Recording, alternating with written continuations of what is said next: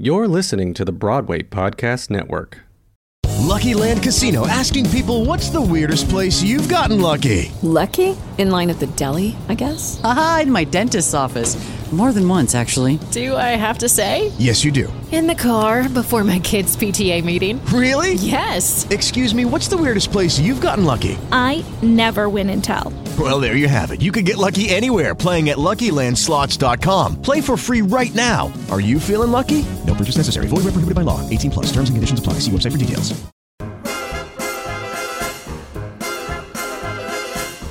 We'll take a glass together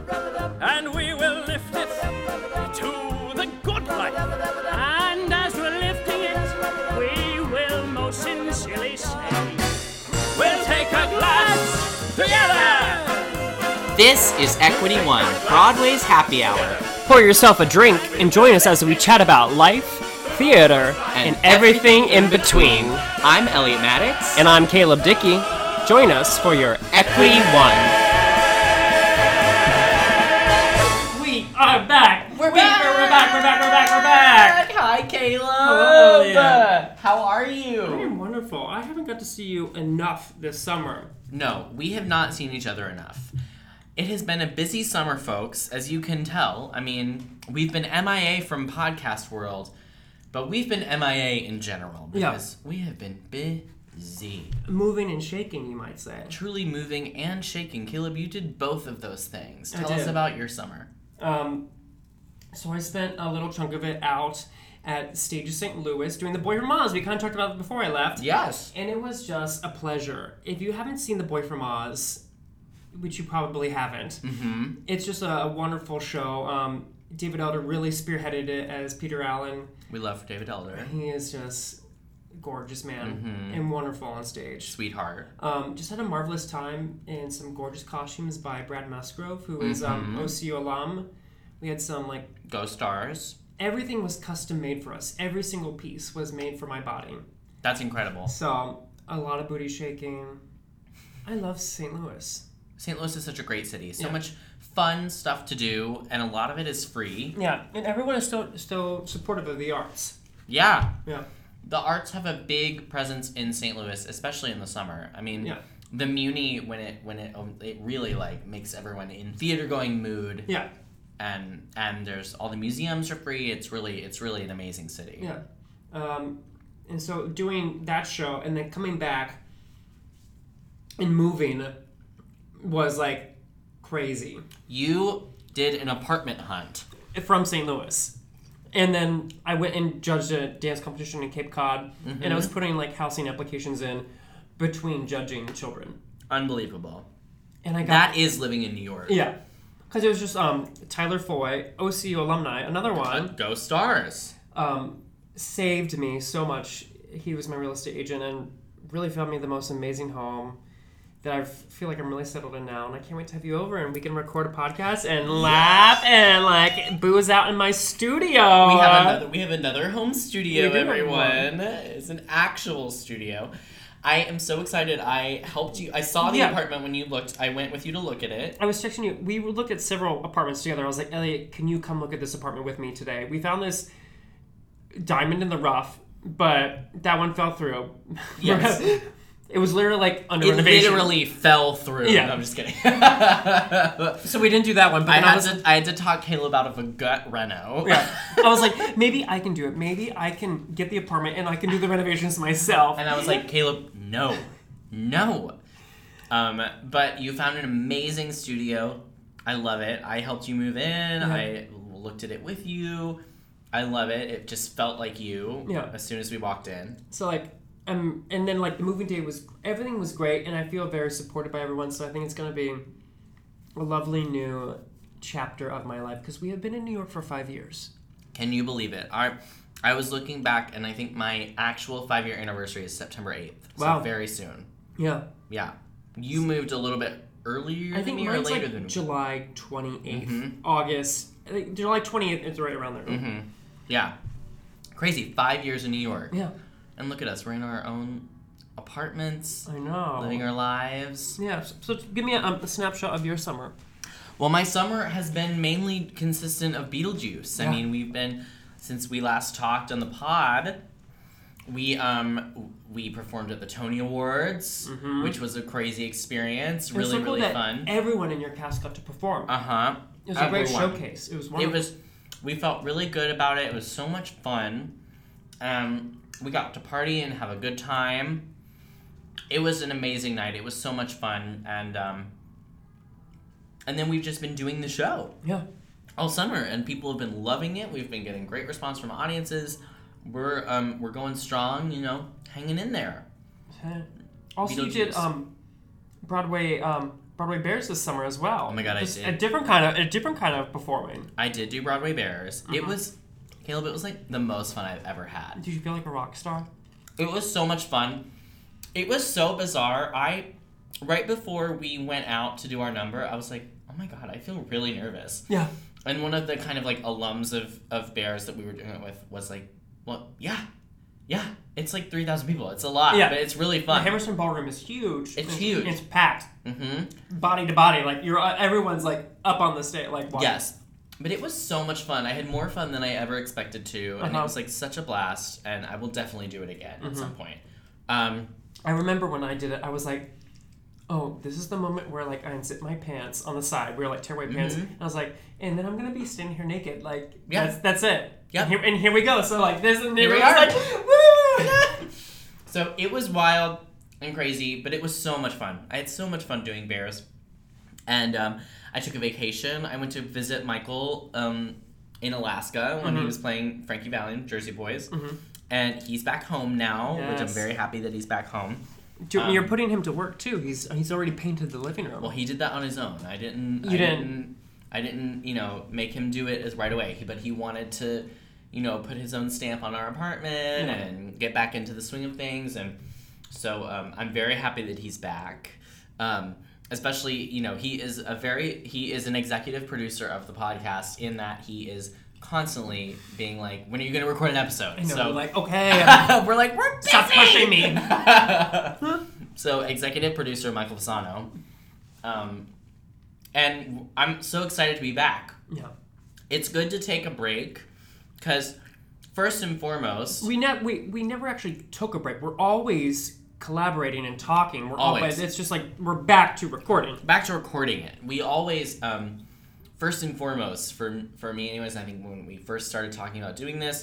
is that we always wanted it to just be something fun that we get to do together. Yeah. That's low stress. We get to just like do something creative together and like spend time together and work Yeah. on something together. So um, whenever it is too much for one of us to do episodes, we take We're we like, take a minute. I can't right now. Like Um, but we're really excited to get um, new episodes going for the fall, and um, we've got some really exciting things planned Very for you exciting, all, yeah. Mm-hmm. and exciting things that are going to be announced. You know, uh, stay tuned. we can't say anything until it's like actually happening. We're not going to Yeah, announce yeah, yeah. until it's like official, but like stay tuned. Uh, lots of cool stuff happening. Um, but we're kicking off this new kind of like these new episodes Yeah, new episodes. Yeah, yeah. with um with an interview with three of the stars of Phantom of the Opera, Phantom of the Opera, like Broadway royalty. a true classic, Yeah. um, iconic actually. Um, we're uh, right after we finish talking here, we're gonna listen to an interview that we did with Ben Crawford, Jay Armstrong Johnson, and our school chum Another OCU alumni Erin Lacroix, who is making her Broadway debut. Yes, as the Christine alternate. Um, so we had a great conversation with the three of them, and um, I'm excited to to have everyone hear that because Yeah. we had a lot of fun doing that. I didn't get to say this in that interview, but Phantom is very close to my like starting education of musical theater. Okay. I remember when it came to the Dayton Schuster, and in the Daily Dayton Daily News, there was a two-page page in the middle where it showed the whole stage and how all the mechanisms worked, and how many Oh, wow. candelabras and how much fog was used. And I remember being obsessed with that. And my aunt Patty got me the CDs from. the library and I burned them onto my iPod and I would listen to it on my little silver. No, like you could. What? I'm that just was, kidding. I hate you. I would listen to the Phantom of the Opera on repeat on my iPod. Oh wow. I love that show. Have you seen it? I haven't seen. Haven't seen Broadway. Gotta see it. I know. I had never seen it. I talked about this a little bit on the podcast, but I had never seen it like ever Yeah. and not a tour, not anything. So, um, so I saw it just a couple weeks ago, and wow, it is a wild, it is a wild show. Yeah. I mean, I think about like what it must have been like to see that show. 31 years ago. Oh my god, It would have been like the spectacle like yeah, yeah. still holds up. Like Uh-huh. it is still very exciting. Thirty years later, and um, it's it's pretty special. Yeah. Um, which leads us into our um, segment of Merch Madness.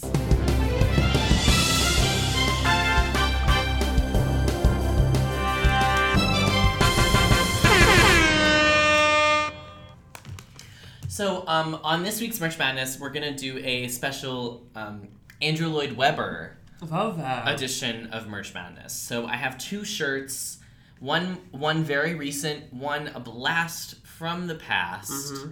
and um, so we're gonna start with um, the the show of the hour, Phantom of the Opera. yes. So of course I had to get a shirt when I um, got went to the theater, Obviously. and things things that happened at that with long running shows is that the merch changes, right? So there were shirts that there were like shirts that like had like lyrics written on them, like in the shape of the mm-hmm. mask and like little things. But there were also shirts that said New York. Yeah, because there's so many companies. Yes, in in the font of the Phantom of the Opera logo. Now, we all know I have my pet peeves about merchandise. The location of a show on the merchandise is a pet peeve of mine. So I don't love when it says like something New York. I like it to be a little less specific, more general. universal. Like Yeah. that feels to me very like nah. Yeah. So I ended up just going with the plain logo tee classic. Just what's on the poster was on my shirt. It says the Phantom of the Opera text here. Mm-hmm. There's the rose and then the iconic mask imagery. I like this shirt. It's very, um, it's a soft material, so it's a really comfortable material. Um, but it also has that kind of like, cla- it ha- it's so classic that like someone might think that I bought it at Urban Outfitters. You know what I mean? Like see, yeah, because yeah. the logo is so iconic now Yeah. that like I could have had this show. For, I could have this shirt for ten years or just bought it yesterday. Yeah. So I really like this shirt. It's a black black shirt, very classic, um, classic classic show shirt. Now this other shirt I have is um, is from one of my favorite Andrew Lloyd Webber shows, Joseph and the Amazing Technicolor Dreamcoat. Now, this is a deep cut shirt. This is from when I saw some tour of Joseph, like Some tour. when I was a child, and I bought and I got this T-shirt, acquired it somehow, mm-hmm. and it is literally tie dye, rainbow tie dye T-shirt with like the black print of the iconic like the the, the, fabric on the hanger Yeah, yeah, yeah. Um, that says Joseph and the Amazing Technicolor Dreamcoat. And I love this shirt. This is like a staple for me. Um, it's it's a staple that what I didn't even know was a staple. Like I think I Mm-hmm. I brought it back into my wardrobe like when I like went through the archives at my house. Yes, and you're like, what are- an what's in the drawer, And I was like, what? I can't believe I never brought this with me. Um, but it's just a it's a good old like classic tie dye like we would do ourselves back in the day. I mean, I would. Mm-hmm. Rubber band. Oh. Yes. like iconic 90s, 90s. child. Yeah, Um, and I uh, and I just love this shirt. And Joseph is one of my favorite shows. So, Also, there's many talk of a Joseph revival coming about. oh yes, oh yes, there is. Yeah, so I'm excited to see. I am setting my sights, bitch. Yes. I want to do that show because I've never done it, and I want to be a brother. Yeah. I want to do it. It's fun. It's a I it's a do it's a good 45 minute show. it's like an hour and 15 maybe. I know, but I want to do it. It's a blast. So, I mean, I'm sure you could guess already, but although Phantom is the show of the hour, the winner of this week's Merch Madness is Joseph and the Amazing Technicolor Yes. Dreamcoat. It's gorgeous. I just love a tie dye moment. Like, it's just fun. Yeah. Um, I can We don't see my, a lot of tie dye now. No. No, it's gonna. I swear, in a year, we're all gonna be wearing tie dye again. For sure. Caleb predicted it, so Yeah. everyone listen back in a year and, Yeah. and see where we are. Yeah. Um, but the Joseph in this heat really had to take it for me. Alright. Yeah. And uh, with that, I think it's time that we get back into our first interview after the summer. Back to school. Back to episodes. No, not back to school. Yeah, back to back to Back to theater. back we're back. We're back. so enjoy our interview with Ben Crawford, Jay Armstrong Johnson, and Erin LaCroix. Hello, it is Ryan, and I was on a flight the other day playing one of my favorite social spin slot games on chumbacasino.com. I looked over the person sitting next to me, and you know what they were doing?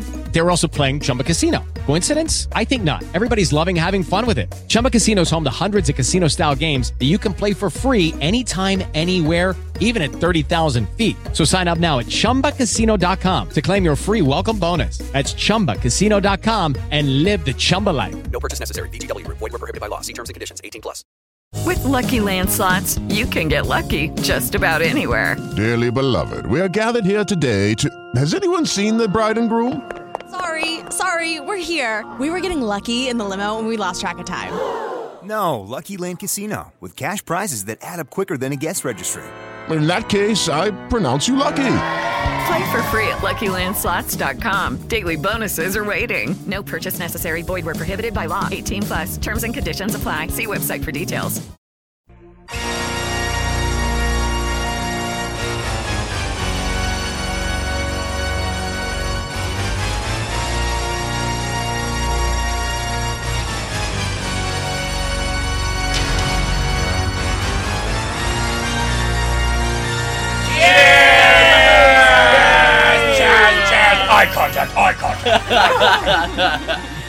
Welcome, everyone. We have a very special trio of guests this week. Um, we are sitting here at the historic Majestic Theater. it feels spooky. and we are here with three of the leads of The Phantom of the Opera. Ben Crawford, Jay Armstrong Johnson, and Erin LaCroix. Hi, everyone. Well, Hey, what's going on? Nothing. We are so excited to get to sit and talk to everyone.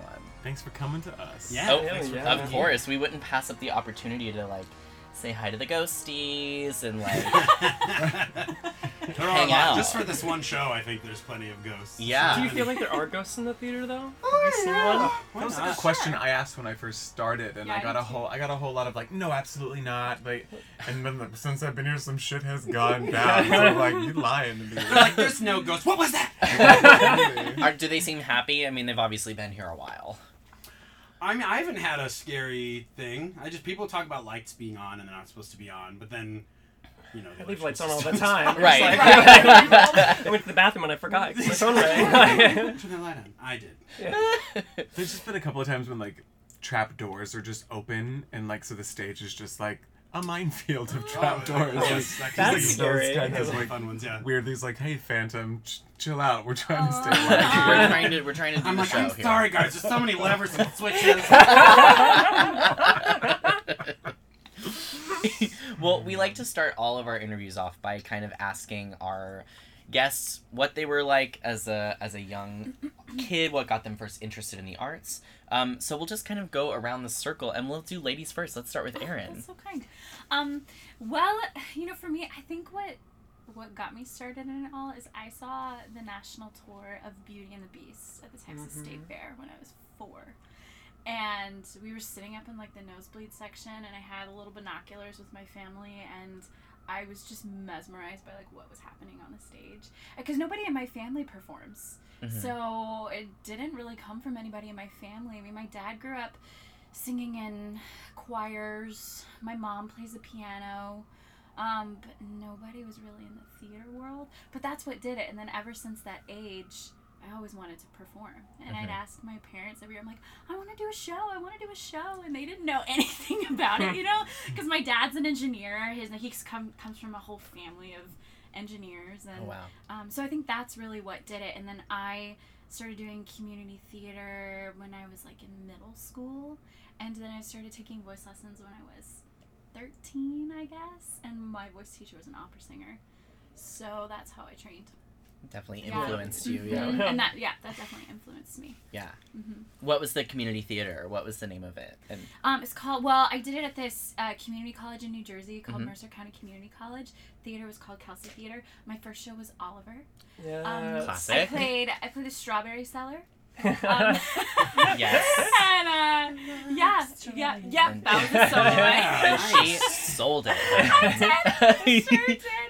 Yeah, that was my first show, and um, yeah, I do remember. I remember in preschool though, we did like a like a nativity scene thing at Christmas when I was in preschool, and I remember I wanted to play Mary so badly because I wanted to be the star. Of course, the lead. She is a star. show, right? But you're in preschool, And, so you um, played Jesus. Um, Like- I played, I played the goat. Okay. So The I greatest like, of all time. goat Like cotton balls, like, and- yeah, it was really great. So maybe that was really my first Sure. starring role was the Hmm. goat in the nativity scene. Yes.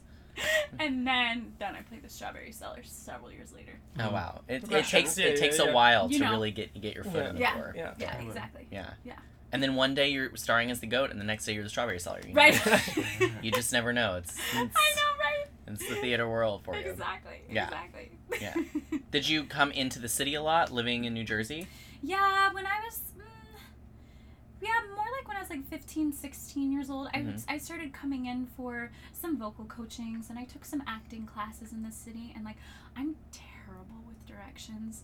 And so I remember when we'd come into the city when I was a little bit younger, my parents would make me take them around the city so I could get acclimated, you know, and I would get Yeah. so angry because it was just the city was just so confusing to me. Mhm. But obviously, like several years down the road, I was super thankful for that.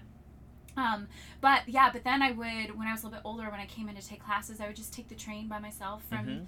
New Jersey and knew how to get around in the city, and I'd go take my class and then go back home to to New Jersey after that. It's such a That's nice like head start on the Yeah, I know, like, I know. It really, yeah, it really, really was, and I didn't even realize at the time, Yeah. you know, but it really was. Yeah. Did Yeah. you see Phantom as a kid? Yeah, I saw it for the first time in London when I was 13.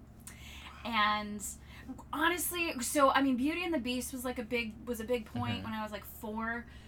But I would say but Phantom was like really the first show that I really remember. I have Mhm. vivid memories of. And I I my dad got tickets for me and my sister and himself and my mom and we all went as a family and I remember when the show started the overture started and the chandelier is going up I started sobbing because I was like what is this I Yeah. was and I had you know I didn't grow up listening to the music really be, just because you know nobody in my family Mhm. Performs and I was really just starting to get into theater at Yeah. that point and so I was just so overwhelmed by the beauty of it all and I started crying and I was like I want to do that one day. I want to play Christine one day. I want to do that, you know. It'll never happen. So I know. Yeah. I good know. luck. Good luck with that. Tough luck, and I mean, we'll talk. We'll talk more about that, like, um, that kind of experience of like stepping into. Because I want to ask all of you later in the interview what it's like to kind of step into something so iconic that most of us had some kind of interaction with on our way Sure. to to a career in this. Yeah. Um, Jay, what about you? What was what was young Jay Armstrong Johnson like? Um, I guess I kind of um, it's really Sister Act two that like started Sure. me on my like arts journey. That like I love that. that like monologue that Whoopi Goldberg gives to the class about like eclectic. They're like electric, no, no, eclectic.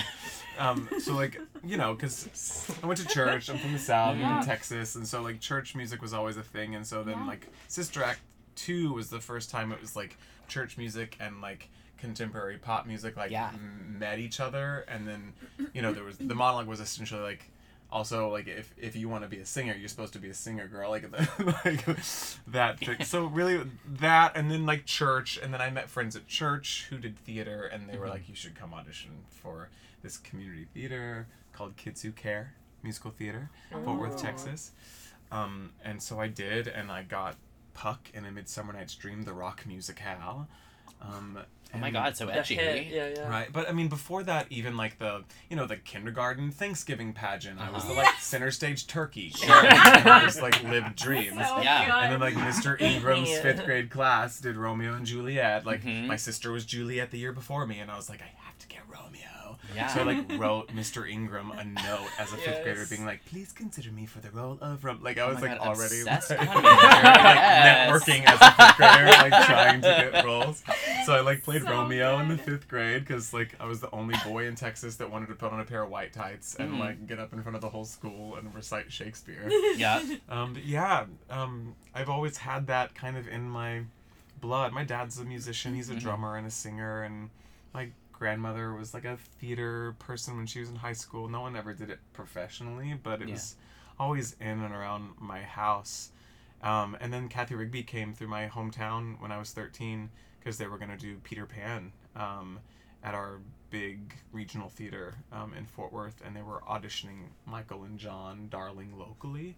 Um, so I walked in for the audition, and they didn't have any more audition slots left. So I held my head low and walked back out, and my girlfriend's mom took me by the hand and walked me back into the audition room and told the monitor that we weren't going to leave until they heard me sing. Mm-hmm. Yes. Then I booked it. Hell yeah. I got John Darling and like made my professional like debut at age 13 and I did a professional show at that theater like every year until I left for college. And so I was building a resume that I didn't even realize I was building Wow. with like New York directors, and, Right. That's like amazing. New York theater artists and actors and so then I got to New York for college and I was starting to audition for Broadway shows while going to NYU and I had a resume that was kind of deeper than most people's Yes. Yeah, because no of kidding. my like early start in the profession and here I is. What are some of the um what were some of the biggest lessons that you kind of felt like you had a head start on? Learning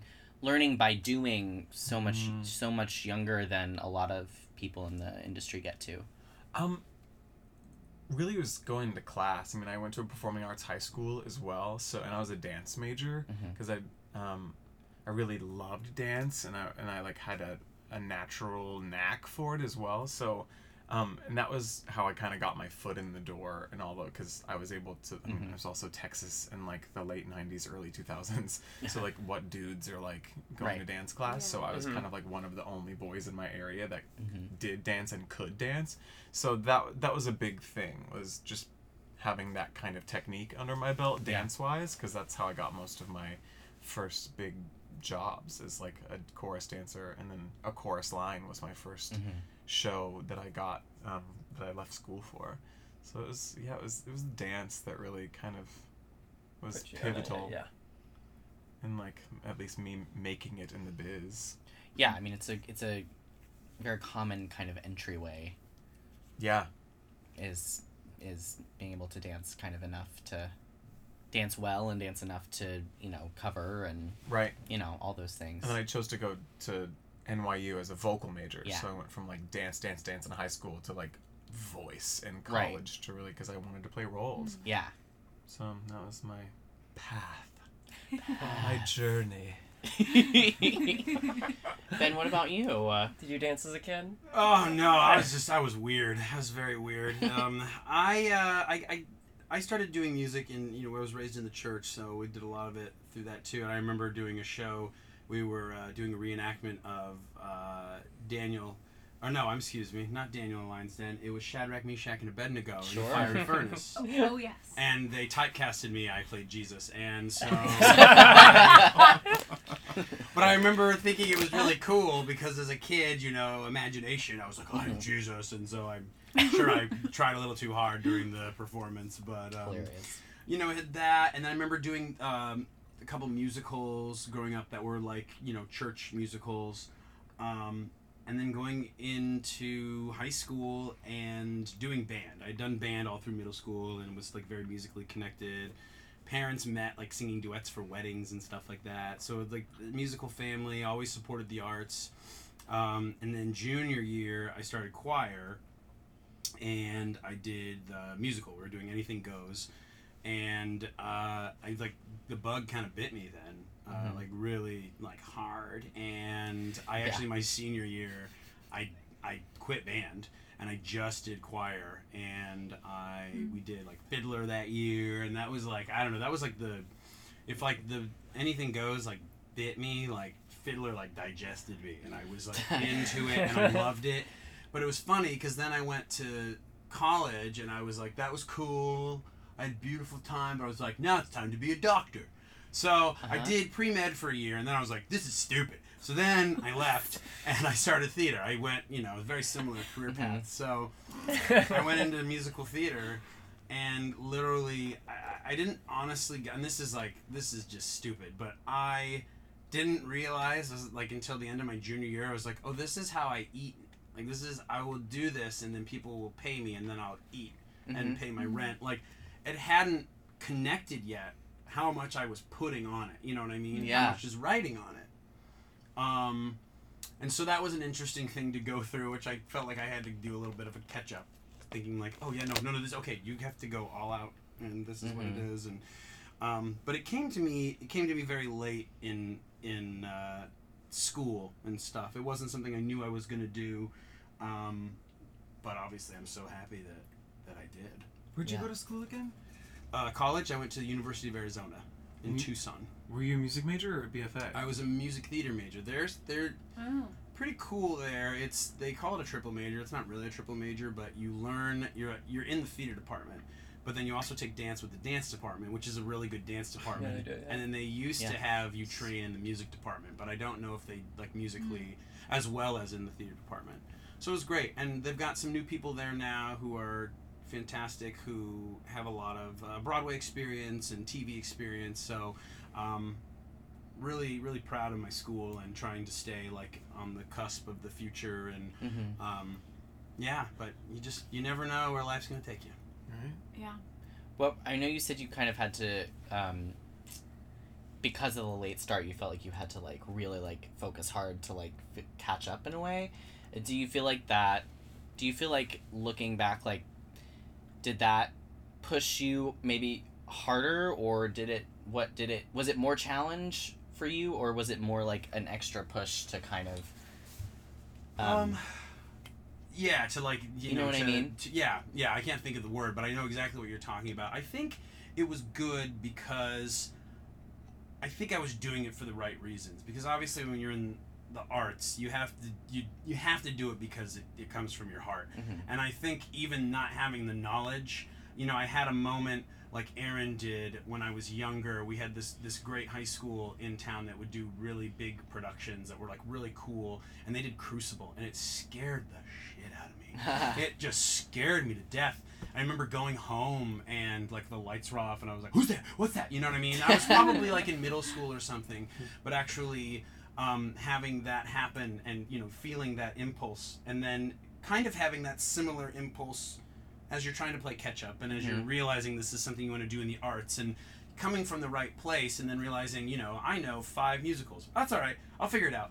And just kind of you know when we're our pure selves and we're doing things for the passionate reasons i think in the arts i, I you know i think it's very rare to go wrong in that situation. So Yeah. um, i just kind of stayed the course and believed in myself and you know that's what art is about is like believing in yourself and all that passion so um, it worked out thankfully Yeah. Yeah. I That's think just that- follows, yeah. Yeah, that's a good lesson. Like to that it always has to stem from that kind of that passion, that authentic kind of like want, like staying true to like why you're in it. Yeah, and you gotta Is be often you, the I key mean- to the best success. Yeah. Yeah. Yeah. Yeah. Well, I mean, we're t- speaking of, you're here in one of the most successful musicals These- ever. the longest running. The longest Yeah. running American, uh, well, longest running um, musical, Broadway musical. Uh-huh. Yeah. Uh-huh. Yeah. Yeah. Um, The Phantom of the Opera. Yeah. W- Erin talked a little bit about her, like her, um, the influence that Phantom had on her. Jay, what was did Phantom have an influence on you when you were younger, or did this Like, kind of come out of literally nowhere? Not at all. Yeah. Wow. Like I, the first thing I remember of Phantom is like my friend Holly's bedroom having like the poster. The poster, on the wall. totally. But like I didn't care about it. I didn't Mhm. like truly. The first time I saw Phantom was because my friend Mary Michael Patterson was playing Christine, Mhm. and it was like back in like 2012, I Mhm. think. So I came to see her in it because she's one of my best friends. We grew up dancing together back home. Um, and so that was the first time I'd seen it and really knew anything about it. And then I thought to myself as I was watching, like, oh, I'll never do that show.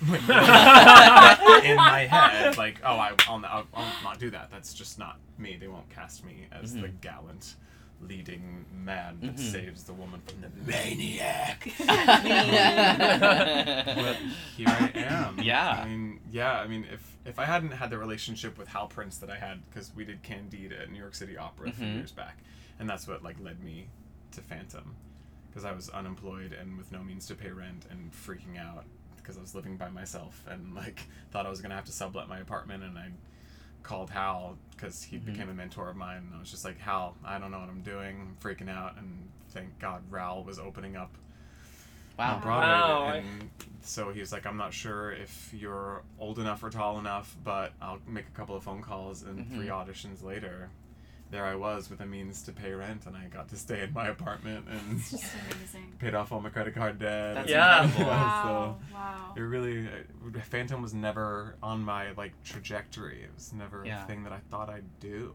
But thanks to Hal Prince, Yeah. R.I.P. Bud. I Thanks, know. I was supposed Yeah. to say we'd take a moment Wow. to kind of raise one to to Hal Prince. I Amen. Cheers. right here. Yeah, seriously. That what an I mean, what an amazing kind of like story of of his impact that you know n- is not so um, outwardly seen. You know that Right. it's a personal impact that that he had on just you, and I'm sure so many others. Yeah, and Kaylee as well. Oh I my mean, gosh, yeah. he, Kaylee was essentially one of his granddaughters. Yeah. Wow. you know, he really kind of like has given her so many opportunities. I Mhm. mean, she was also in Prince on Broadway, and she Mhm. also did Candide with us, and so Yeah. he really has kind of shaped her whole career so far. Mhm. So Well, that heart and that kind of family energy is definitely like carries through in in his kind of spirit. And, Mhm. yeah. Oh, and he Yeah. came to visit. I All mean, the time, I s- mean- since Mhm. I started at least three times, and Yeah. would Wow. come and watch the show. And he would come and we wouldn't know it. We'd Yeah. find out later. totally. He'd like leave a note. Show's in great shape, guys. And you're like, oh, he was here. He's here. like he was here.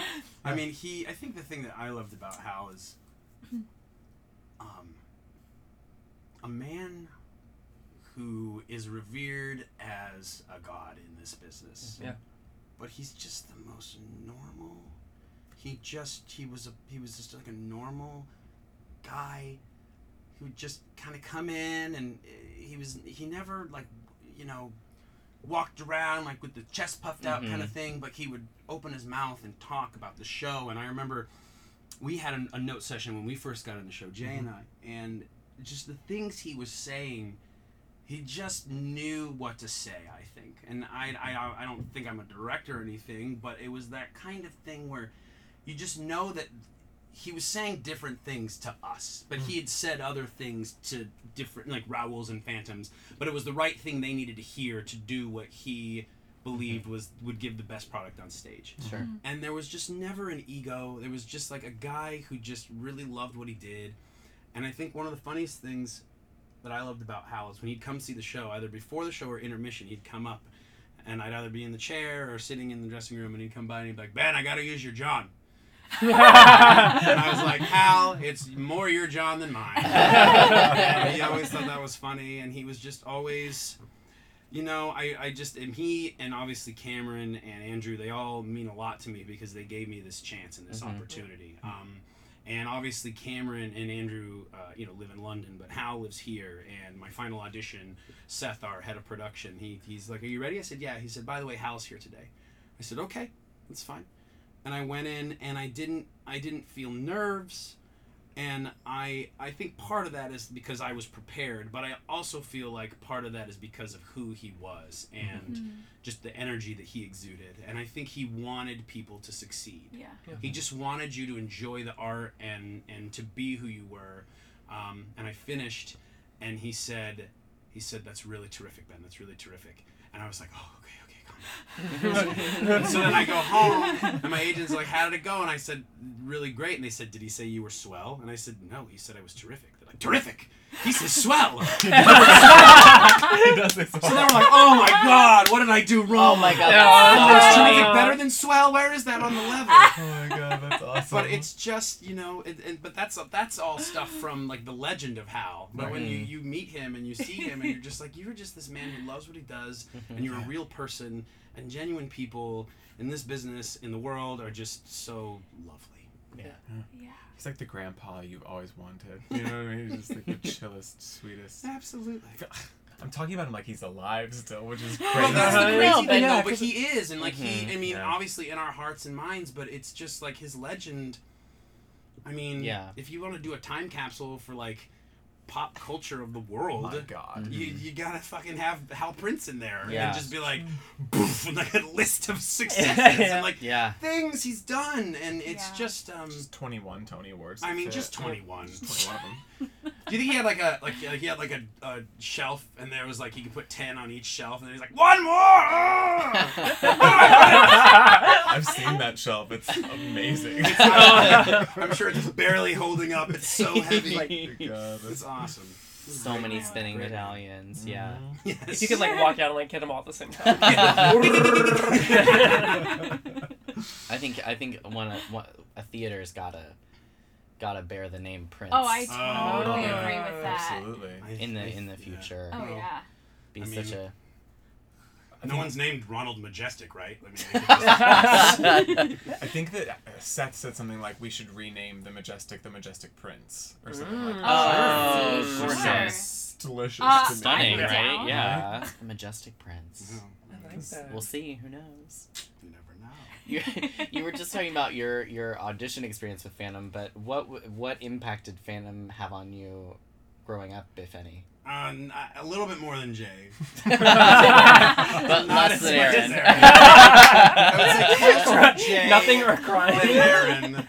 Um, like I said, my my grandparents were uh, really into the arts. They were both educators, and I remember going to their house um, to uh, listen to classical music on PBS, and Yeah. like everyone would sit around with a glass of red wine. I mean, I wouldn't, but my parents and grandparents would, and they'd listen to whatever symphony was getting performed that night. So they were heavily into into the arts, and um, they actually did a road trip with their friends to the Pantages to see Michael Crawford do it when he did the original LA production. And I remember them coming back and talking all about it, and the chandelier it falls, and I was like, oh, that's really cool. Like, oh my god! And then it came to Tucson, and I didn't get to see it, but they went again and talked about how much they loved the show. So that was really kind of my only interaction with it. And then um, I auditioned for the show for one of the managers, way too young, and came to the show and saw Hugh Panaro do it, and uh, Sara Jean Ford, um, and the show was awesome. I, I really, Mhm. but it, it was something I was like, oh, that's really cool. But I didn't think I would ever play the Phantom. Mhm. And then, uh, yeah, we were closing Charlie. Yeah. And uh, I got the audition, and I said no, I can't. I said we uh, we just bought a home in Arizona. I haven't seen my wife and daughter in like two and a half months, and uh, I was crazy. Yeah. Yeah. And my agents were like, okay. And so I remember I went to work that night, and I shared a dressing room with Alan H. Green, who is one of the most wonderful men on the mm. planet. Love And we sit back to back in the dressing room. And I was like, I got this audition for Phantom, but I, I think I'm gonna. I don't think I'm gonna do it. I really want to go home. And I hear the chair creak. I hear him turn around. And this is Alan. Alan didn't. cur- Alan was like, Ben, you go to that fucking audition.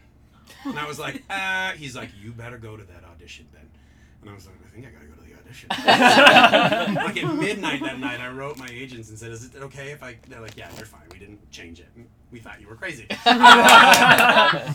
they're like, yeah, "Everything's the same. You don't have a new time." And so yeah, so it was a it was a big thing because um, I did the initial, and then they were like, it was like a Monday, and you'll have a call back on Friday. And I said, great. And then we did the initial on Monday, and they said it's gonna be a while. So I said, all right, I'm gonna go back to Arizona. So I went back for a bit, and then got the call for this like final callback and work session and stuff.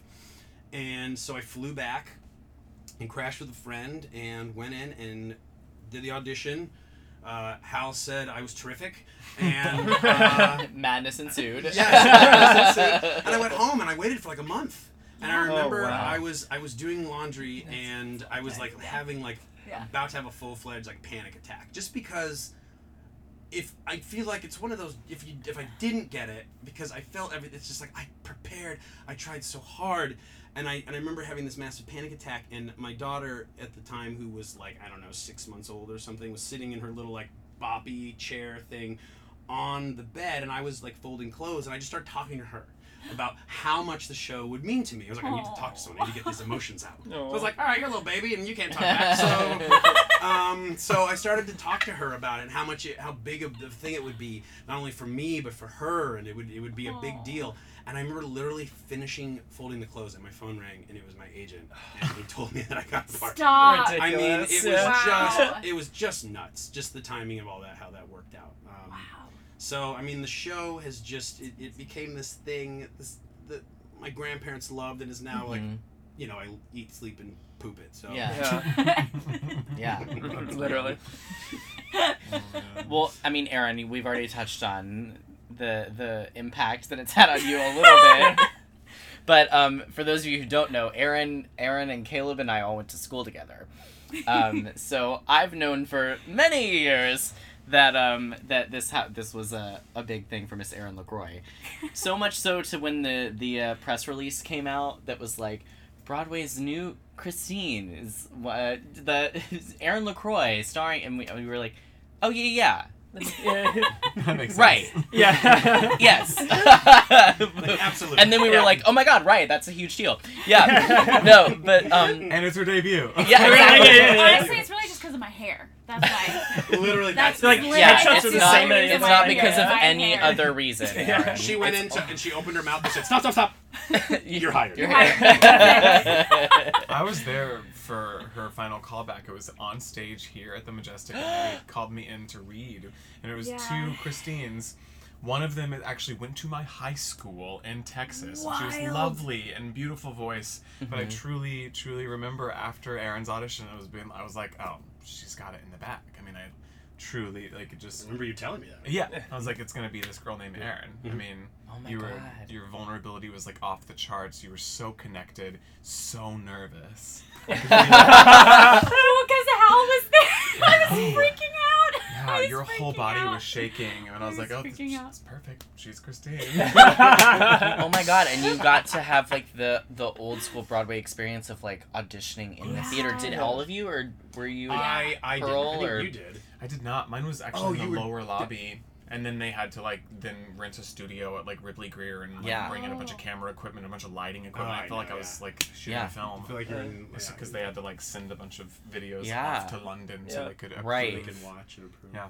But oh my god. Cool. I remember uh, I had finished rehearsal because I wasn't in the show yet, but you were mm-hmm. still auditioning. Hmm. And Seth and I finished for the day, and I was like, "What are you What are you doing?" He said, "I got. I have to stay. We're auditioning a, a couple guys for Raul." And I was like, "Oh, cool, cool." And I was like, "Well," or there was just one that day. I said, "I said, who is it?" He's like, "Do you know Jay Armstrong Johnson?" Cut to laughter. And I just started laughing. I just started laughing so hard. I was like, "Yeah, I know." Jay." They've known um, each other for what, eight years now, seven years now. forever, man. I think Yeah. was it 2011, 2012 when we did the 35 millimeter thing. It was a while. So we've known each other for a long time. And I remember uh, Ryan Scott Oliver, our friend who's a composer, who's like the connection to us. I remember uh, getting a text, all caps. Do you know who your new Raul is? he did the I was same like, thing to me. I was like, well, I guess it's Jay. it's pronounced Raul, not Raul. Raul Raul. is Spanish. Raul is French. Oh, I don't. I never say the word in this. oh man. I'm like, what? Are, what are they singing out there? They're like, that's what your character wrote. That's the opera your character wrote. I was like, yeah, I don't know what they're saying. What do they sing? And so I have my own lyrics, which are usually about like which dinosaur is better, like either Triceratops or Stegosaurus. Personally, Yeah. Triceratops. Stegosaurus had very small brains. You're so done. But that's what I sing back there. You guys, well, you're not on stage, No. or no, you are. Are you in the box? Yes. Which opera? The Don Juan at the end. Don. Juan? No. Okay. I'm backstage. Well, Aaron's on stage. So, are you are about to come on Yeah, stage? I stopped them from killing you. For what reason? I still don't know. Yeah. But I just stopped them from killing you. Yeah. Because that that wasn't the time Yeah. when he saw him. Anyway. Right. Um I want to hear. We heard Jay's like Interpretation account of it, yeah. like audition in the theater, but like walk us through walk us through this like this whole journey because this is your Broadway debut. You're the Christine. You're the like what is the appropriate title? The Christine alternate. Alternate. Christine Alternate, alternate. Um. So walk us through this. Um. So okay. So I. So when I've been lived in the city now for like four years. Mhm. So I think my first year, I came in and auditioned for this like, uh, like six or seven times, and that included like I did a movement call with Denny, and Mm-hmm. they they filmed that, and they put me on tape a couple times, and um, and I auditioned for both the Broadway production and Mm-hmm. the, the tour that's out right now. And then I didn't hear anything for like two years, and then they brought me in for this for this Mhm. Christine alternate spot that opened up, and so This was after you'd made your off Broadway debut in Sweeney Todd. Yes, yes, yes, yes. Mhm. hmm Yeah, shortly after that, and I, I just remember I went in. I had zero expectations. I was like, I'm just gonna go in and Yeah. It's fun. Phantom, you know, like it's gonna be around forever. I'll yeah, come back in another time. Yeah, exactly. So I went in and I sang for David Caddick, the music supervisor, and Seth, and um, they put me on tape again, and I went along my merry way. And then my agent called me on uh, the next day. They were like, "So, um, in two weeks, you have a final callback with Hal Prince at the Majestic Theater, and you're going to be reading with um, with Jay." And I was like, "Excuse me." I was like, "Oh my gosh, this is the real deal," Yeah. you know. And I was like, "Okay, okay." Now I'll And- get nervous. Uh, like she. Right? So, so then two weeks later. Wait, wait, what did you do for those two weeks? Were you just like uh, prepping, or were you for just? those? Well, for those two weeks, I was actually I was doing um I was doing a, a show that a friend of mine was working on. We just did it at Martha Graham Studios. Oh, in the town. Yeah, yeah, so, yeah, yeah, yeah, yeah. So I was in the middle of doing that, and um, and then um, I oh, and you know, you know what's really wild too. I uh, the day I found out I had a final callback was also the day that our friend Tevin passed away. Mhm. One of my really good friends from Yeah. college. Um, and so it's like I went from the highest of highs to like Mhm. the lowest of lows, and it's like nothing else mattered other than Yeah. my friend. And I had I had like a, a final callback for like another workshop of something else that weekend, and I just remember it was just I was kind of in, in a bit of a valley at that Mhm. point when all of that was happening. I also I had had to move out of my apartment last minute. I was subletting at a place, trying to find a place to live. I mean, it was just like everything. Yeah. I was also like pretty broke. so it was just, you know, Yeah. so that was like a huge glimmer of hope for me Mhm. in that in that season. Um and so I, I remember going to when I went for my final callback. I mean, Tevin was like really in the back of my mind, and Of I was like, he's like one of the he was one of the hardest working people I've ever Mhm. known. Uh, immense talent, Yeah. and I was like, I want to honor his memory. I just really want to honor his memory, and so, um, so I mean, he was definitely in the back of my mind when I went to the final callback. Um, but I got here and um, I went up to the Christine dressing room to like. I, I had warmed up at home. I chilled out a little bit in the dressing room, Mhm. and then they came and got me and brought me down to the stage. And Jay was there, and I don't know if you remember saying this, but Jay, but I remember Jay was like, I was just in your shoes like a few months ago. Like I know exactly what you're going through, and you're gonna be great. And I was like. so, then, so then I walk out, and then there's Hal sitting there in the house, and I sang "Think of Me." I just Mhm. sang all of "Think of Me," and then he had us read the dressing room scene, and then he gave he gave me a couple of notes on that. I don't even remember what it was in Mhm. the moment, and then I think we read it again, and then he wanted me to come out and meet him. And so David Caddick came and got me and brought me out, and I met Hal. I don't even remember what he said because Sure. I just totally blacked Yeah. out, you know. And um, but he, but I just remember shaking his hand, and he was just so kind. And um, and then I I grabbed my things and I went home. And then my agent called me the next day, and they were like, "So good news is Hal gave you a thumbs up." I was like, "Oh, okay, good." They're they're like, "The bad news is we're probably not going to know anything for another like three four weeks because they have to send your tapes off." They're Mhm. sending off two other girls' tapes as well to Andrew and Cameron, and I was like, okay. So the next two weeks, I just tried to, to go about Mhm. my life um, as nonchalantly as possible. um, still trying to not get my hopes up. And then they, my agents actually, they got me into their office for There's a great video of this. There's- Yes, there is. Which we'll awesome. we will share on our social media with your Yeah. permission, Uh, but yeah, it's an amazing video Yeah, you of can. this moment. Yeah, you yeah. can Not share it. seriously. I'll show it to you after this. Oh, it's pretty it's funny. fun. They surprised me, and I flipped out. so Um, wait, you come in and what happened? They had they showed you your contract or something. They or showed what me. was They it? told me it had. It was like some. They they brought me in because I had had an audition that morning. They're like, "Hey, can you come just swing by? We have some like random paperwork from our bank that we need you to fill out." And I was like, "What? That sounds bogus." Mhm. I was like, "Well, weirder things have happened. Okay, whatever." So I walk over and it was like they had printed out. It was like a header actually from their bank was on the page, and then it said something about. I don't know, our bank or something thinks it'd be great if you made your Broadway debut as the Christine alternate. The fan, and I read Christine, and I, I screamed, and then I started crying, like, I started laughing. Like it's like all the emotions you can experience in like ten seconds. yeah, yeah, yeah, yeah. Yeah, and then when I when I made my when I made my debut, because I'll never forget this with Jay. Um, so first of all, I have to say our stage manager Greg Lavodi was super awesome because right before my debut or right before I went on stage for the first time, he pulled me aside. He's like, "Hey, Erin," he's like, "really try to find a moment to remember." Because he said, I know you have so much on your plate trying to remember everything. It was my first time singing the whole thing with the orchestra. Like, you know, just so many things. Emotion. He's like, just find a moment where you can just take it in for yourself. So that really spoke to me, and I was able to do that in the show for sure. but then at the very end when Jay and I are going off in the boat, um, we we got where we're like behind the the set piece, right, and we're done singing, and she goes, "Well, how do you? You just made your Broadway debut," and I was like. and you're like, uh. she collapsed in my arms, and I held her for about thirty seconds while she just wept. Amazing. it, was, it was truly magical. yeah, yeah, and he was like, "Oh, okay." No, it was so sweet. It's unreal. Yeah.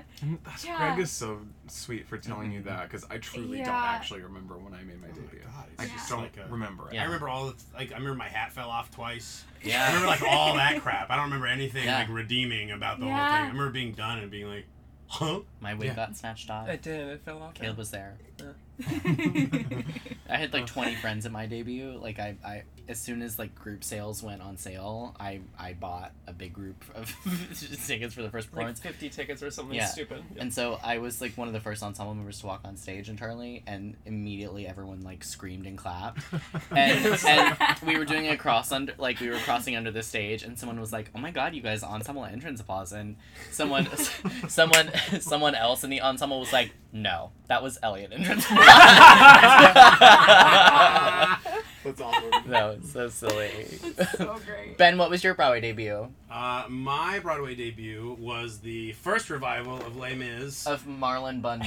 the revival of Marlon Bundo. Um, just next door at the Broadhurst. um, no, but that's where the first revival was uh, at the Broadhurst, and uh, that was my debut.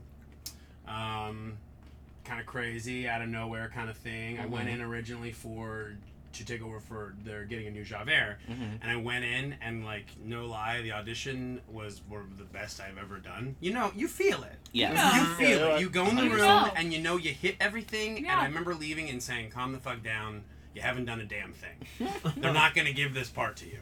And I remember talking myself off of the launch pad, Mhm. um, which I don't think is a bad thing. I No. think it was. I think it's good to you know try and have some rationale. And then they announced there was a new Javert. I was like, okay, cool.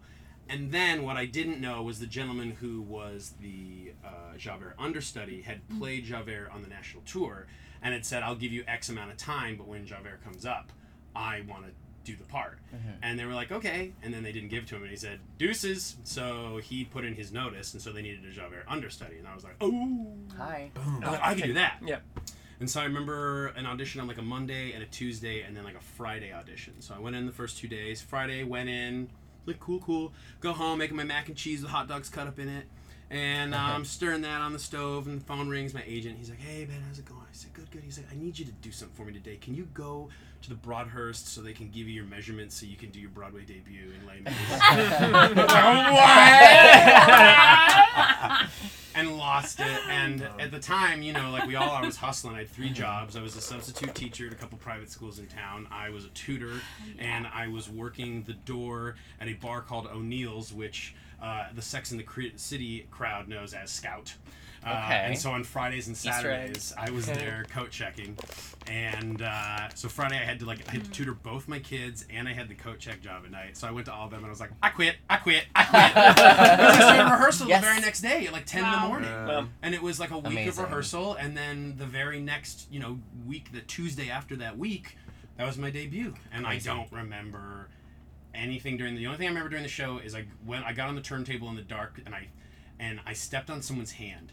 And they went oh oh my god my hand's broken. And I went oh no. Fired. And he was like I'm joking. Like they were like. So rude. JD Goldblatt JD Goldblatt. He uh, he was like you broke my hand. I was like oh and he's like I'm kidding. What But- year was that? oh that was a long time. That was 2007 Okay. uh, I'm pretty sure I saw that revival, so I'm almost positive I, I did the you. last like nine months of the show yeah. And um, yeah Was that when um Celia Celia Keenan-Bolger? Yes. Well, I did. Yes, I did the final two weeks with her and Norm and Mhm. uh, Aaron Lazar and I'm Mhm. trying to think who else. Jenny Galloway, who's a British actress who is phenomenal. Madam T. Um, I absolutely saw you. uh, yeah, and so then. Um, I did the final like nine months of the Mhm. show, and uh, that was my debut. It was a lot of fun. It was cool. It was a bunch of guys who were doing their debut, so it Cool. was uh, it was a really neat group to be a part of, um, and we had way too much fun. I'll never forget multiple times. Jim Athens, actually, our stage manager here, he was one of the ASMs over there. Oh, wow. get So that's right. Jim, my first day rehearsal, he's like, "Do you remember me?" I was like, "Yes." What do you think? Who are you? Um, but uh, we just yeah we had a we had a great time and I remember multiple times it's that kind of thing where you know the cast lived under the stage during the show and they'd be like it's a little too loud Yeah. down loud over the loudspeaker Yeah, everyone just having fun. uh, oh god we had so much fun we were just all having a good time singing about people dying in France it was great Classic. it was great. Jay, tell us about your debut. I um was 21 years old. Um, I just come back from the Chorus Line national tour. Um, because I had gotten my age, I'd left school, I dropped out my junior year to go on a chorus line tour, and then I got agents as well. And they said, We only want you to spend six months on that tour, so come back to us. So I came back to the city um, after six months, and then my replacement in a chorus line had sprained his ankle um, the last run through before he took over for me. Oh, So I had to go back out on the tour to Oh, wow. replace my replacement while he healed from his Oh, ankle. that's- um, which was very fun because now I have a bunch of friends from that like Yeah. turnover. And then while I was out on that tour, they were holding auditions for Hair, um, the revival um, for the understudy for Claude. And so I missed my opportunity to understudy to go in for that Mhm. audition because I was out in God knows where, um, Mhm. Seattle or something. Sure. Um, then uh, after that month ended, I got back to the city. They still hadn't found their Claude understudy, so I got to go in for it. So it was at the Public Theater. It was for Diane Paulus um, and Jordan and Heidi out there. Um, This is still when it was outdoor. yeah, This it is was for the it was park. when they were- It was not at the park. I was out on tour when it was the park. This was for the Broadway For- just for the Broadway- transfer. for the Broadway transfer. So, um, I walked in and I sang a song that I had sung since I was a junior in high school because Diane Paulus wanted a s- song that told a story. Uh-huh. So I sang "Why" from Tick Tick Boom. It's in my blood. It was also my like senior showcase song. from Sure. high School, whatever. Um, I happen to look a lot like Jonathan Groff, who played Claude in The Park. Mhm. Um, and because I had been stopped on the street a few times to like congratulate me for my work and Yeah, love Spring that. Awakening. Love that, yeah. And I Uh-huh. was, I was, I'd always be like, "You're welcome, thank you." Thank you so much. so I think I walked into that audition looking like the Claude that had just done it in the park because they Mhm. hadn't cast Gavin Creel at this point. Gotcha. So I walked in looking like the guy that had just played the role. Mhm. I like sang pretty good. I like acted okay, and I also ha- was a dancer, so I have like my physical awareness about Mhm. me because I was going to be a swing. Um, so I, I got the job. Cried for about twenty minutes when I got the job. Yeah. And then um, three weeks into previews, Gavin gets sick on a Friday night. they tell me that Gavin's not feeling well, so I go out and drink on Friday night with Alex Brightman and Jason Michael Snow. Friend of the pod. We literally go to um, Dave and Buster's and just play video games and get wasted. So wait, they about said- the. Literally They said- nothing has changed. They said Right. Gavin's sick. And I said, great, I'm going to go drink with my boys. so I go out and drink until God knows when. This is very hair of you, though. And then this I'll- is very Absolutely. like, Yeah, yeah, yeah. very like tribe. It is. Yeah. It is Like, So then I wake up Saturday morning, and at about 8 a.m., my stage manager calls and says, "Get to the theater as soon as you can. You're going to be making your Broadway debut today." So this is in previews. So I had not had any rehearsal. All I've done is Shit. watch the show Oh at this my point for three weeks. Wow. weeks. Um, so I had an hour to go over all of my like blocking on stage. Um, I didn't even have my own wig at that point. They gave me like some makeshift. I mean, I looked like a fucking Barbie doll. I looked crazy. Um, and I there I was without a rehearsal, no vocal rehearsal, no block. Like literally, it was just from watching the show. wow. Broadway debut, 21 years old, and then it was just an entire group of people shoving me around on Yep. stage as I like led an entire show. Couldn't make my debut as an ensemble member in the Wild. back, but like yeah, so that was that was that, and I truly don't remember a damn thing. I was Yeah. gonna say, yeah, Not I'm a thing. sure you don't. Well, of and then I course. got three pages of notes between shows, Yeah. between my matinee and my evening. So then my second show was shit. Was truly, truly bad. Thanks, Diane. Really love you for that. Um, but yeah, that was that was the taboo. I think people don't realize how often that is the case. Right. yeah. with people making their debut is just like not definitely never enough rehearsal never as much rehearsal as you would like Oh, never. and just like under the weirdest circumstance and everything goes wrong but it's just like the best still Yeah. yeah Yeah. yeah well jay we're releasing this on um, your last day in phantom Oh, Tuesday. so happy trails if you're Mhm. listening to this but um, why don't you tell our listeners what you're um, what you're heading off to do Um, I'm doing a new musicale. Um, uh, that Scotland, no, it's called Scotland PA. That Roundabout is producing at the Mhm. Laura Pels Theater, um, and it is a musical based on a movie of the same title that was back in like the 2000s that like Christopher Walken starred in. okay Um, also Maura Tierney, if you're a Maura Tierney fan. Uh, and that movie is based on the Scottish play Yes, which Shakespeare. yeah, uh-huh. which we can't say we the won't name of. be saying because- that, especially not in this theater. in this huh? theater. No, no, no, no, no, no. so it's a Scottish play set in the 1970s at a fast food restaurant. Um, so it's a very dark comedy. I did um, pre-pro for this with the old team. Oh, did you? So yeah, it was. Well, I was having a blast. It's funny. It's good, yeah. yeah, it's fun, and it's the complete opposite of what I'm doing here at Phantom. I'm like the stand up straight and save the girl Mhm. here at Phantom, and I'm like the idiot stoner, no clue what life is in that show. So it, it'll be a change of pace, and we start previews September 14th. Oh, that's ex- really exciting. Fun. Oh my gosh. Okay. I wa- Really quick before we're gonna get to a game, but I want to ask Ben, how's your baby? He's great. Babies. He's great. Babies. Yeah, actually, Jack turned three weeks today. Shit. Oh my Um, God. Yeah, yeah. Uh, they're great. They're great. Uh, you know, I really, obviously, couldn't do it without Kate. She's like super mom. Mhm. Um, yeah, it's a weird thing, and I and I keep asking, him like, has anyone ever done what I'm doing? Like been Phantom and then like had two kids under the age of two, and they're like, "No, you're crazy. What are you doing?" And it's kind of true. I've actually mm-hmm. gotten, I didn't realize earlier on in the year I kept getting sinus infections, and part of it is like yeah, allergies, theater, but also part of it mm-hmm. was actually I had blood tests done. Like you're exhausted, Mhm. you're suffering from exhaustion. Hmm. You have like worn down your immune system. I was like, well, how could that happen? and I mean, we're like, you know, You're like because I'm literally Children. exhausted. you're phantomizing here, and then yeah, I mean, wa- like people, someone just asked like, how tired are you? I was like, I'm so tired, I don't know how tired I am. It's like that Mhm. level, and you just Mhm. kind of go and you operate. Yeah. Um, the second is easier, um, obviously, but now Mhm. there's two. And the interesting thing is, while like Jack is like a little dude and like very chill, Mhm. Charlotte is going. She's experiencing some things. She's not the only one in the roost Is she anymore. almost two or she will be two? two a week from yesterday. Wow. So uh, yeah, so um, you know, there's there's that too. She's actually I was there the moment where the she figured out the word no. Um, no. Yeah, it was. It was. Uh, I actually heard it. she was like, no, no, no, no, no, no, no, no, no, and just like it came out. And it, she hasn't stopped saying it since. It's just she has realized she has become a strong, fierce, Oh independent my woman at the age of 1.9 years old. Oh she is God. just.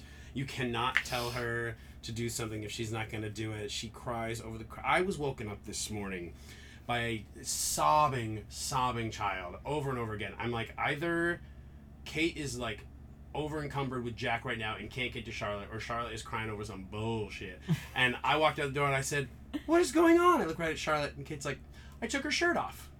I took her shirt off because she had pulled her shirt over her head and she couldn't see. So I took her shirt off and she didn't want her shirt off and she lost it.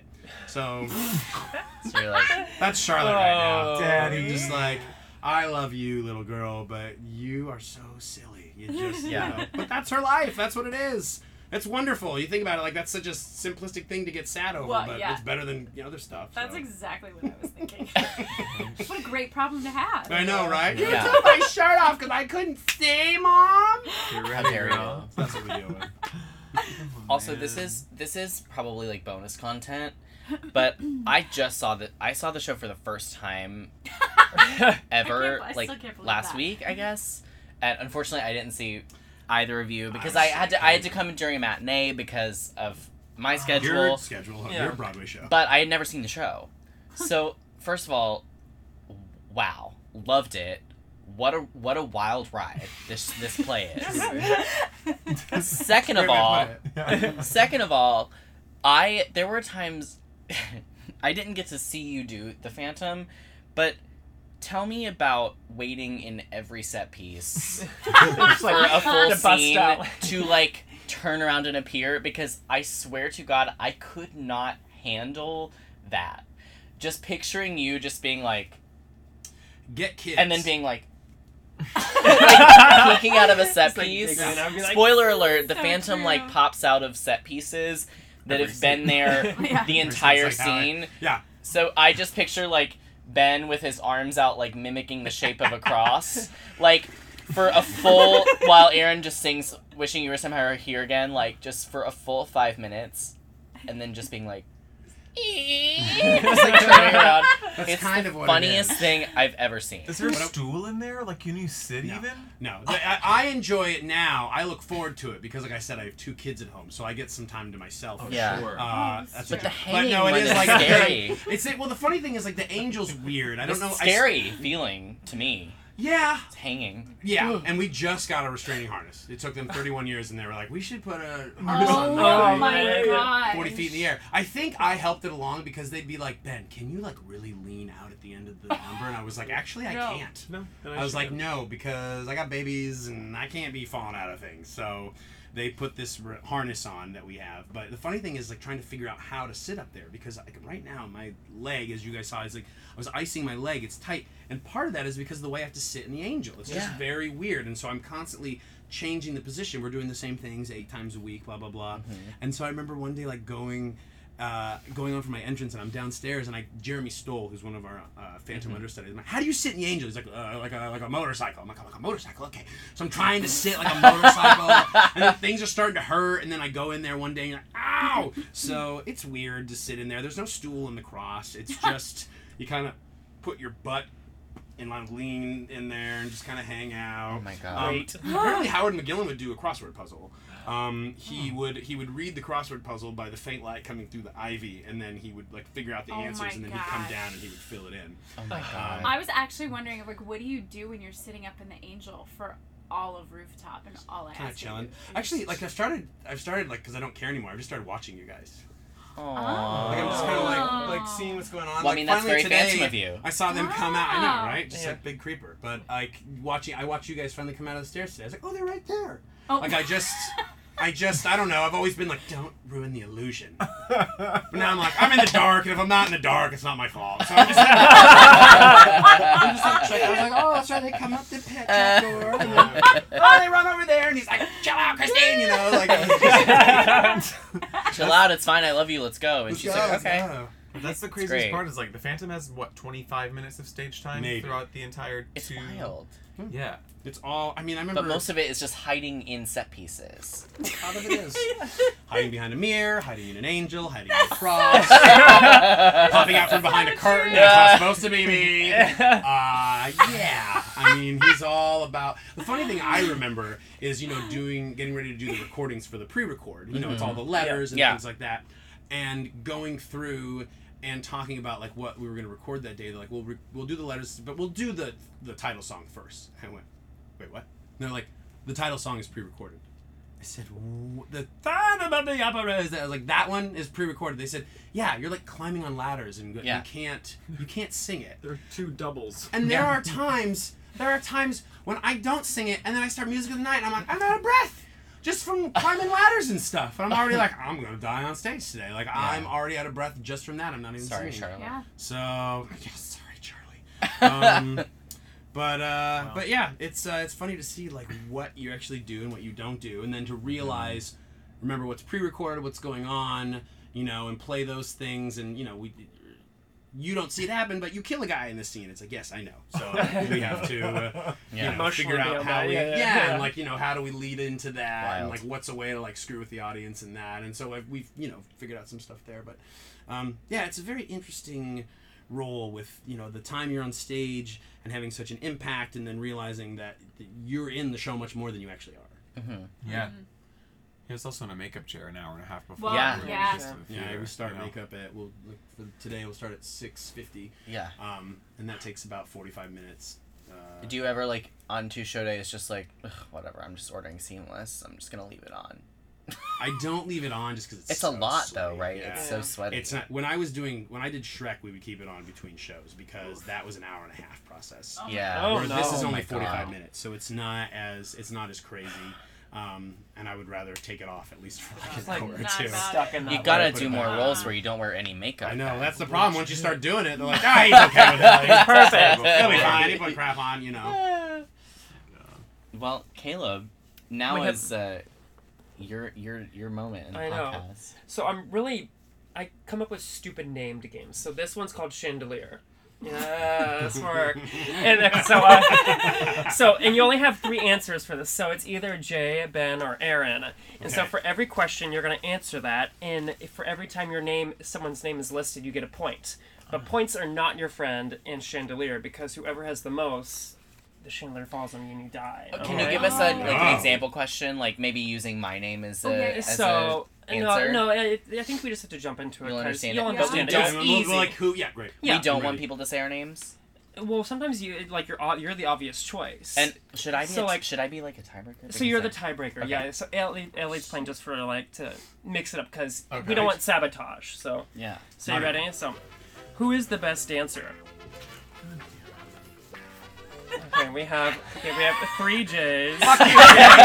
Don't, that's and one. Ben. Okay, okay, That's bullshit. okay.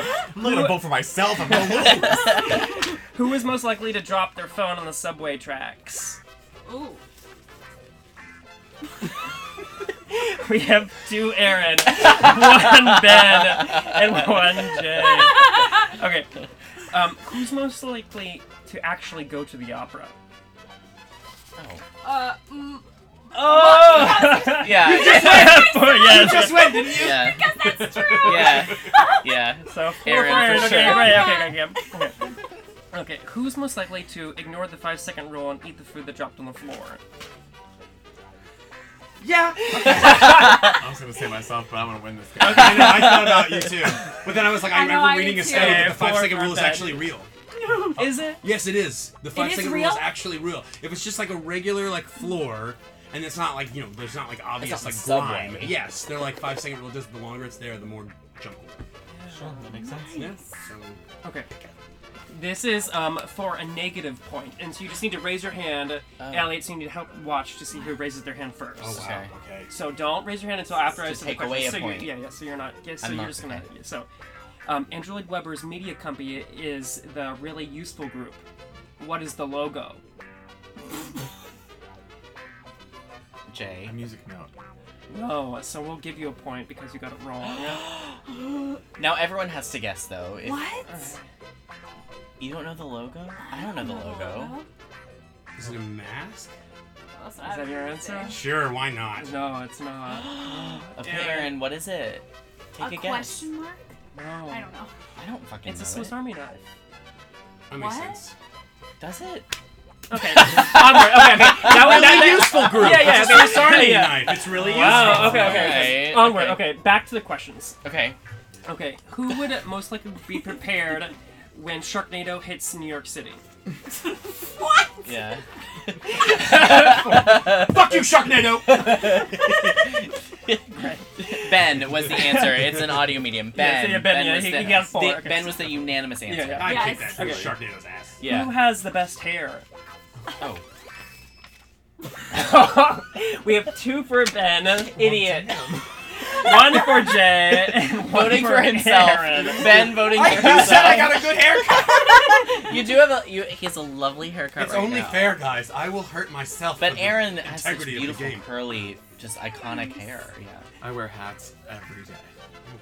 Yep. To Come. cover up my hair. You Come have Wednesday. beautiful curly Come hair, Wednesday, you're gonna be feeling real proud of your hair. It's true. I Yeah. just started Propecia last week as well, and Rogaine. Okay. We're getting older. I'm about to join you. Great.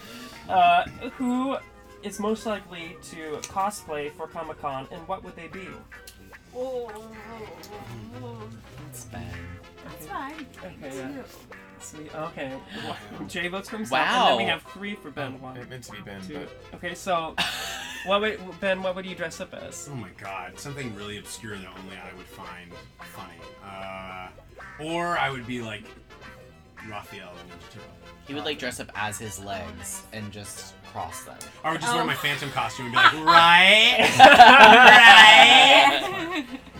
That's what the Phantom would do. No one would ever expect the Phantom to go Yeah. as the Phantom. Yeah, people would be like, is that Ben Sure. Like, no, why would he be here? I would dress up as Winifred Sanderson because I do it every year for Halloween. You should come see my Halloween show, and it's going to be on October 28th. It's a Monday night at the Le Poisson Rouge at 7 o'clock and 10 o'clock. Wait, say that all again, Jay? Wait, what? That's a. Halloween This is a show Halloween on show October. Yeah, my Halloween show. It's the fourth time we've done it. It'll be on Monday night, October 28th at Le Poisson Rouge downtown in the West Village on Bleecker Street. A 7 o'clock performance and a, nine, and a 10 o'clock performance. Come dressed in your Halloween best. You might win the costume contest. Well, Oh! I just want to point out that Jay, while he masterfully said all that, his eyes were closed in such deep concentration as he was saying it. I just, I don't know. I That's just an- want to bust his balls because I love it. that's an amazing plug. Um, if our listeners want to get tickets, where should they go to get information on Um, that? you can go to my Instagram, J underscore A underscore Johnson, and it's in my bio. The Great. t- link for tickets. Link in bio, and we'll post it in the show notes as well, so you can click it there. Okay, one more question, and then we have like a bonus negative points that you Okay, can win. let's do it. Um, who would most likely know all of Taylor Swift's lyrics? oh, wait, we have three for Jay and one for Erin. Um, I know zero Taylor Swift lyrics. I, just I wanna know, let but you it's Jay, you gotta get over it. likely Just shake it too. off. Oh, what? How dare you? Oh! It's catchy. I, You, that's you the need to only calm down, Jay. Oh! one. Yeah. You, Okay. need to, you need to calm down because you get some Yeah, bad blood. and these are the ones. Oh my god. I'm sorry, I can't stop. I'm a lover, not a fighter. lover, her new album. It's great. Plug. Anyway. Okay, here's a bonus round. Bonus, bonus track. Okay, after I say state the statement, first one to raise their hand. Ready? Okay. Name three operas. Oh my god. Ben. Ben, Uh, surprisingly. uh, Erin, Hamlet, Rigoletto, and Marriage of Figaro. Erin, Barb- name, no, right? Yeah. Erin, name three more. La Traviata, uh, the Pearl Fishers, um, Dido and Aeneas. Great. Jay? A Tosca. Yes? Um, that one with the, the Spanish people. Uh, her, Oh, yeah. uh, Carmen Huh? and Candide. Yeah! Okay. Okay, good job, everyone. Okay, okay, do- okay, everyone gets negative Me? three. Do I have to name No, them? no, you don't. No, because Good. your your points. I, I could. P.S. You could. You could. Yeah, you could. You ready? I'm gonna do it. Do it. March of the Carmelites, Yeah. um, Tales of Hoffman, Mm-hmm. and um, Our Town, Great. Oh. the opera. Okay. Yep.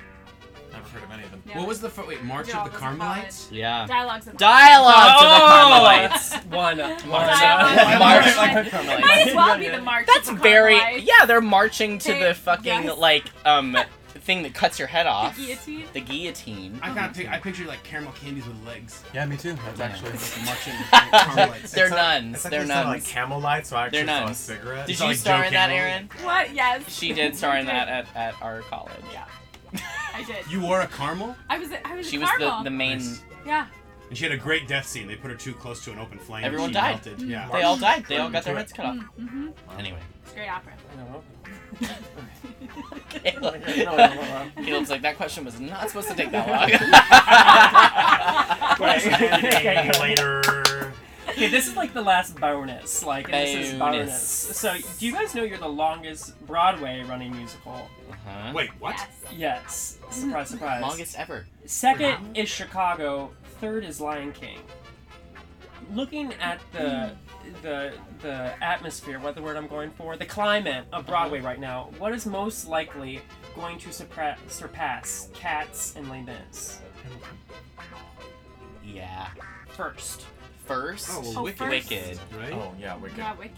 If Wick, yeah, Wicked's not. I have have to say Wicked. I mean, Yeah, that's true. Are you guys Yeah. sure? Are I you lose. positive? Yeah. well, I don't know what what else do we. Absolutely. Because It's we're in talking Yeah. about like you know we can't like we're Yeah. not talking about money grossing, right? We're talking about They've already performance. done that. Yeah. yeah. So I mean they've got a pretty like Wicked's. Wicked's already there. already there. Right? Getting Wicked's, there. Wicked's at what? 15 years now. Yeah. Are you sure? Crazy, yeah.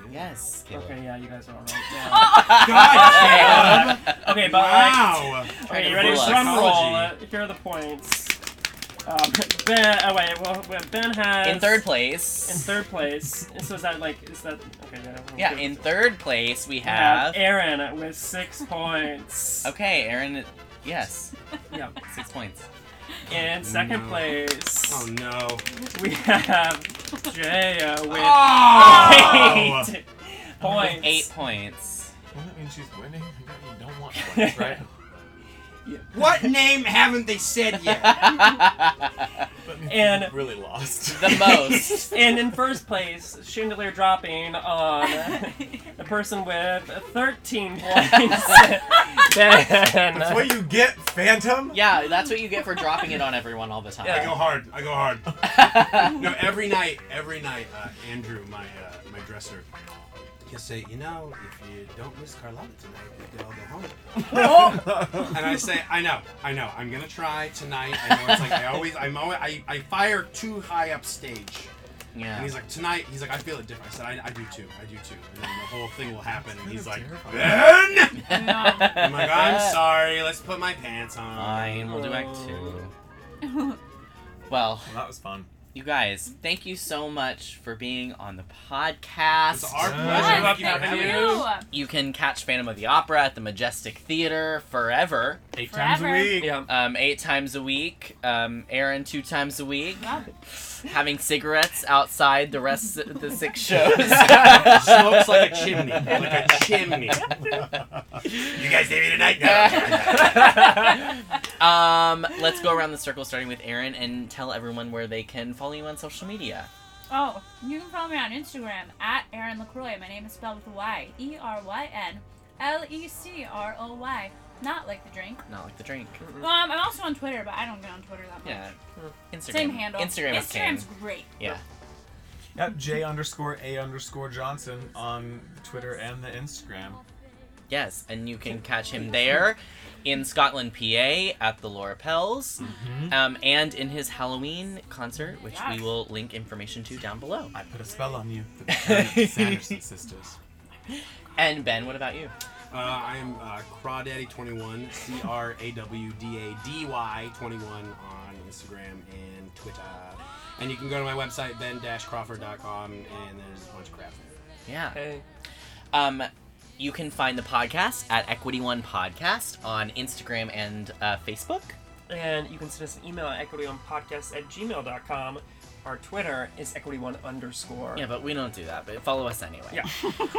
um, you should subscribe to us wherever you get your podcasts. Also, leave us a five star rating and review on iTunes. It helps us more than you know, and it takes you five seconds. So we'd really appreciate that.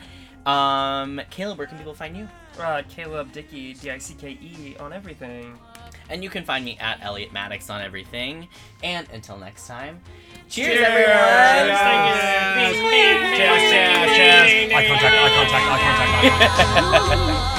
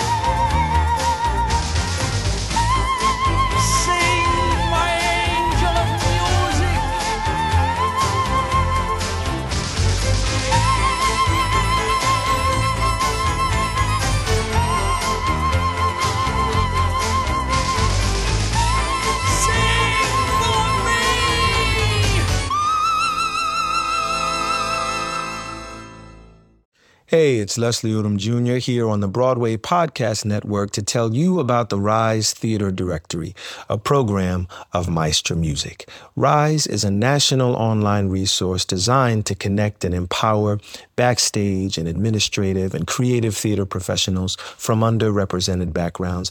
If you work or aspire to work in the theater community, this can help you find your next project. And if you hire theater professionals, search the Rise Theater Directory to find your next team. Create your profile now and get more information by visiting risetheatre.org. That's theater with an R E R I S E T H E A T R E dot org because only together we rise. Hello, it is Ryan, and I was on a flight the other day playing one of my favorite social spin slot games on chumbacasino.com. I looked over the person sitting next to me, and you know what they were doing? They were also playing Chumba Casino. Coincidence? I think not. Everybody's loving having fun with it. Chumba Casino is home to hundreds of casino style games that you can play for free anytime, anywhere, even at 30,000 feet. So sign up now at chumbacasino.com to claim your free welcome bonus. That's chumbacasino.com and live the Chumba life. No purchase necessary. Group. Void were prohibited by law. See terms and conditions. 18 plus.